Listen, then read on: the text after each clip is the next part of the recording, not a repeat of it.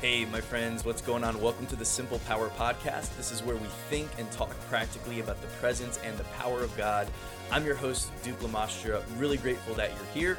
And just before we jump into this week's discussion, I just want to remind you that I have a brand new website that's available to you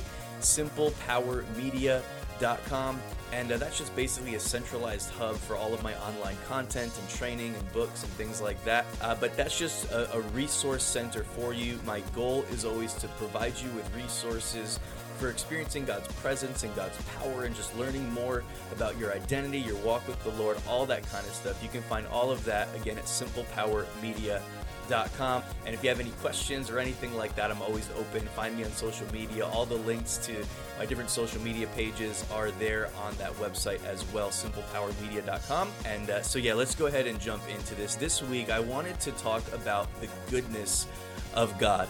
One of the most basic, simple, foundational truths in the world, the most one of those foundational uh, uh, aspects of the nature and character of God and really who we are as sons and daughters of God is the fact that God is good. And that sounds so simple. I know every single person listening to this probably, if I were to ask you, is God good? You would say, yes, absolutely. You believe that. You know that God is good. But it's one thing to know it in our heads, and it's another thing to really accept it in our hearts. And until reality and truth moves from our head into our heart, it really isn't a part of us. But once a truth makes its way into your heart, it becomes part of you and it begins to govern the way that you live. It begins to affect the way that you think and the decisions that you make and the actions you take and all of that kind of stuff.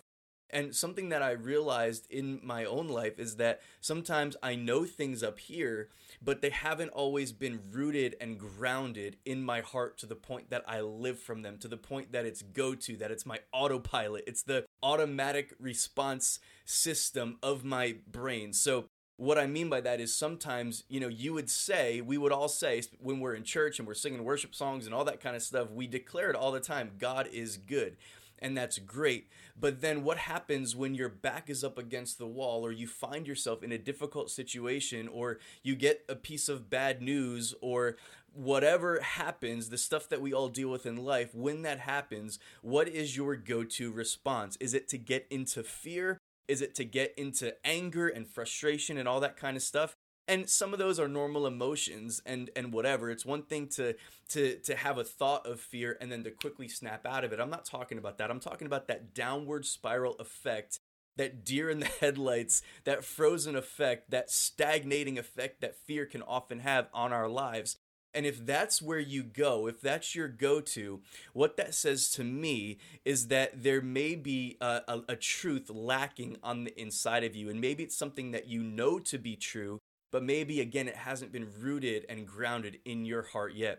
Ephesians talks about being rooted and grounded in love. And when we're rooted and grounded in love, it says that we would be able to know, to comprehend with all the saints what is the width and the le- uh, length and the depth and the height, to know the love of God that surpasses knowledge, right? And so it, it, surpasses that when we understand these truths, these simple truths of the Word of God, it really begins to spill over and to affect every aspect of our lives and who we are. And I really believe that one of the most key things, the most foundational things to have rooted and grounded at the foundational level of your heart, of your thinking, of who you are, is this fact that God is good. And I want to share a really simple scripture with you. It's from Psalm 119, which is the longest chapter in the Bible. It's tons of verses. And so this scripture is kind of right in the middle of all of it. It's verse 68. And so it's one of those things that's easy to just kind of read over. But one day as I was reading, I was just stopped in my tracks as I saw this scripture. And so I just want to share it with you. Very, very simple. It says, You are good and do good. And then David says, Teach me your statutes. He says, You are good and do good. And it's this reality that God is good, right? He's so good. He is perfect, but he also does good. And so it becomes more of a personal thing that I can live from. It's not just declaring God you're good, it's declaring God you do good. Both of those aspects are very, very important on a foundational level in our thinking. But I want to just uh, say something before I really jump into this. I just want to say that sometimes when we think of the fact God is good or we when we think of that terminology God is good or that something is good in our English language good is not really all that great like the word good is really just kind of like somewhere in between. Like it's not bad, but it's not great. It's definitely not excellent, right? Like even just dealing with simple things like when you look at a credit score, you look at the, the ratings. I believe a good credit score, what they consider a good credit score, starts at 670, which is a decent credit score, right? But it's definitely not very good and it's definitely not excellent, right? It's just good. It's not poor, it's not fair. It's it's better than that, but it's not quite at that level yet. And there's all kinds of words that we would use to describe who God is. A lot of times we would, God, you're so awesome. God, you're amazing. God, you take my breath away. Like whatever, you know, all kinds of very descriptive words that we can use to describe who God is. And I love that, you know, but good is just one of these words that in the English language we kind of threw, throw it around. Was that, how was that movie? Did, yeah, it was good. It was all right. You know, we throw it around. How was that steak you had last night? Eh, it was pretty good. It's just something that we tend to throw around. But when the Bible talks about the fact that God is good, it's referring to the fact that he is morally excellent. It's actually referring to the fact that he is perfect. Like when God created everything in Genesis chapter 1, when he created everything that he created, at the end of every single day, he took six days to create, and, at, and on the seventh day, he rested. As God went through every single day creating, creating the, the light and the sun and the moon and the stars and the animals and the trees and everything that he created, at the end of each day, God looked at his creation, what he had made that day, and said, This is good right? And God said that it was good. We see that over and over again. When God gets to the sixth day, when he creates man, he looks at what he says, and it's the only time that the Bible says God looked at his creation and said, This is very good. He added the very on it.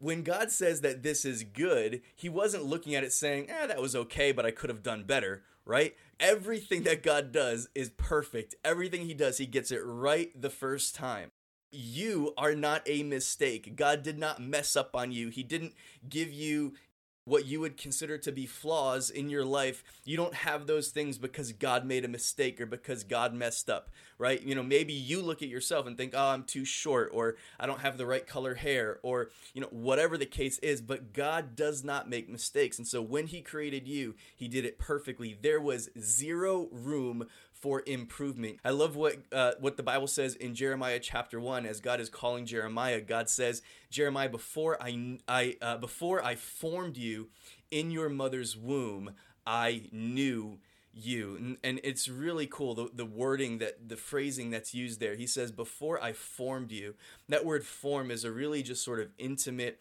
intricate kind of a forming. It's it's actually the the the symbology the, the symbology the symbolism there is that of a, a, a, potter, you know, molding with the clay and all that kind of stuff. It's up close, it's personal. It's not just a one size fits all. You're not in assembly line creation, but God formed you perfectly and intricately. He formed you the way that He wanted you to. But I love that it says, Jeremiah, before I formed you in the womb, I knew you.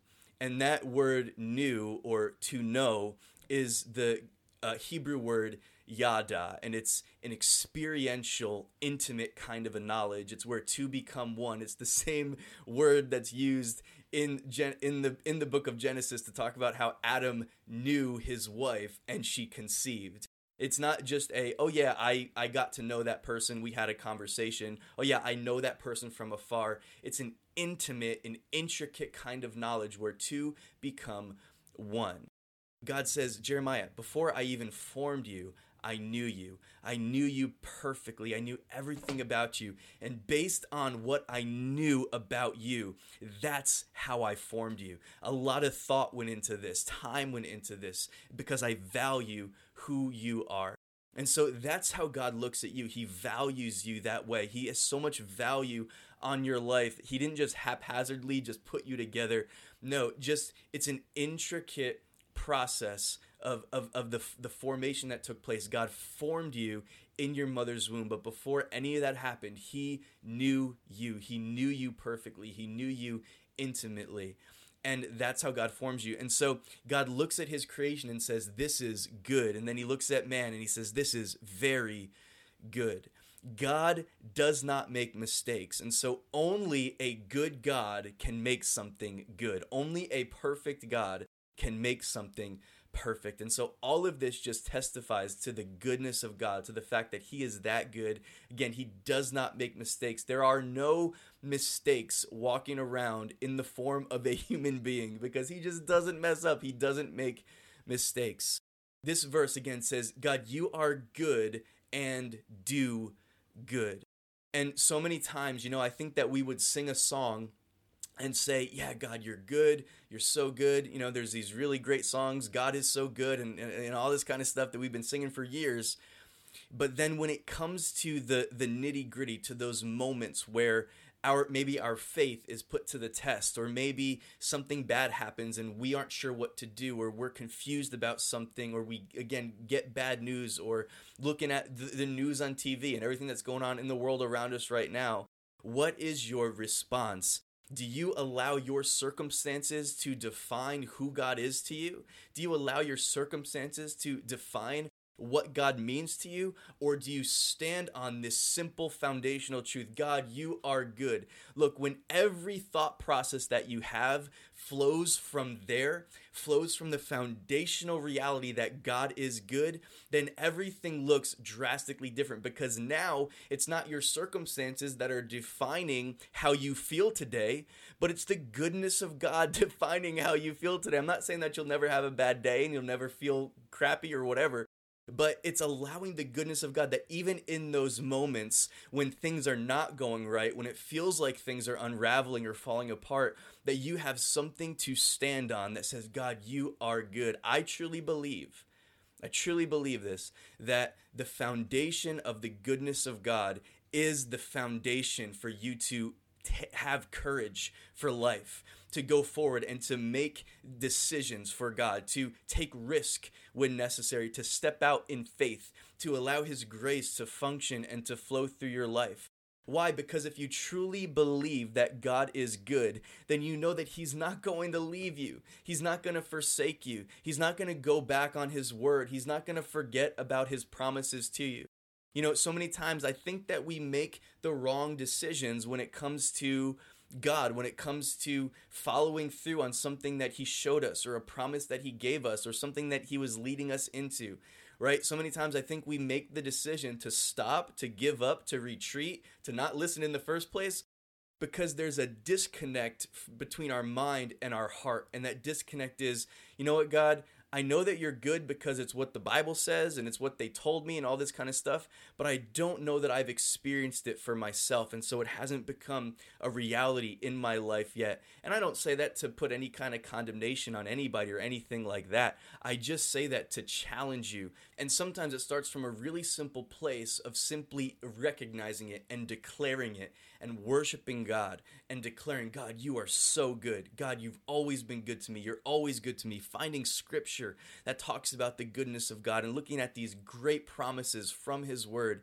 and just allowing those things to become a part of who you are.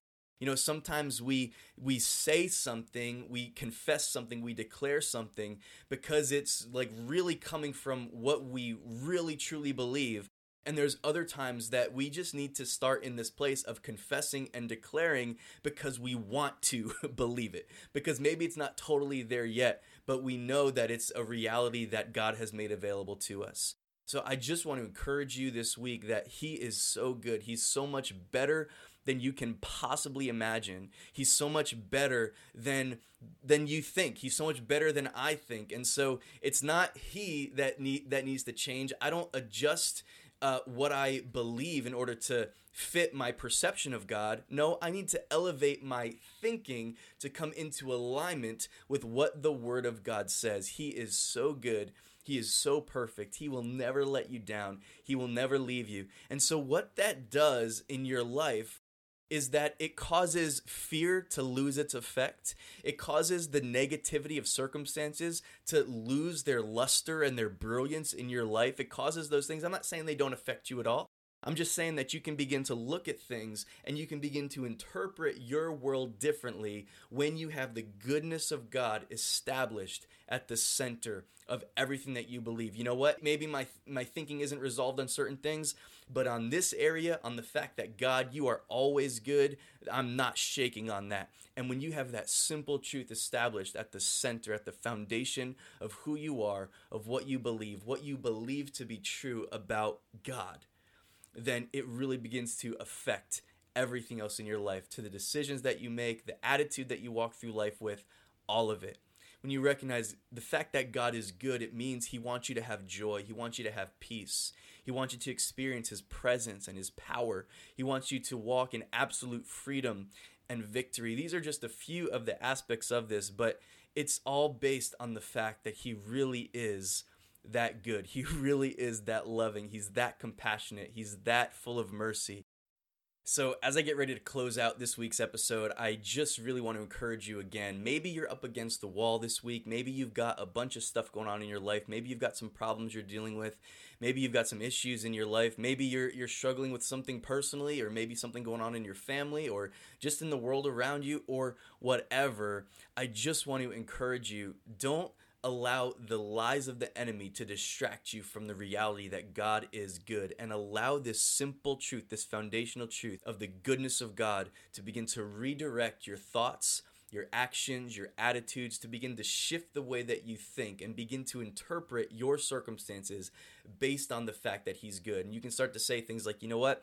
I know this is in front of me. I know I'm dealing with this. I know this is going on. I'm not denying the fact that it's there, but I'm going to look at it differently because I know that He's good. And so because I know that He's good, I can I can trust him to get me through this. The goodness of God is the foundation for building trust with God.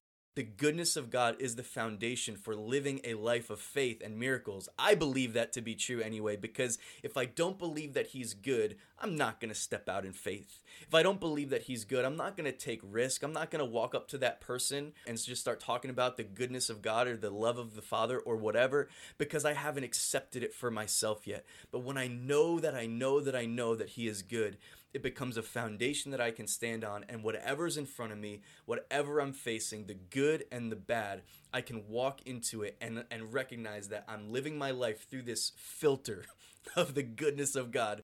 So even when problems come my way, I can quickly snap out of it and recognize, you know what? Yeah, this is happening, but God is good. My God is good. I'm his child, I'm his son, or you're his daughter, or whatever, that you belong to him, that he is by your side, that he will never forget you, he'll never give up on you, he'll never leave you uh, or forsake you. He will always walk through with you, he will always come through.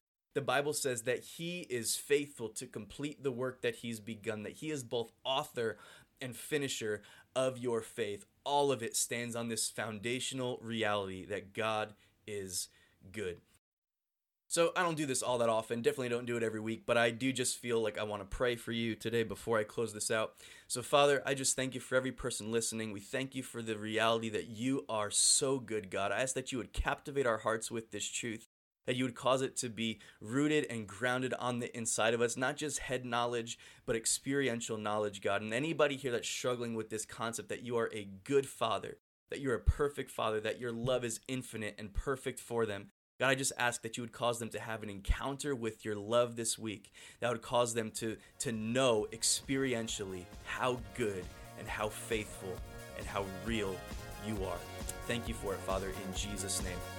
All right, well, thanks so much for being here, guys. Really appreciate it. Again, it means the world to me. Go ahead when you get a chance and check out simplepowermedia.com. And hey, if you're listening to this, especially if you're on a, a podcast platform like Apple Podcasts, uh, if you would leave a review, that would be super helpful And uh, if you guys would continue to just do what you've done already, and I'm so grateful for it, but continue to just share this out. Maybe that one person that needs a reminder of the fact that God is good. If there's somebody in your life that you know they're just struggling or they're dealing with condemnation, if you would just share this with them.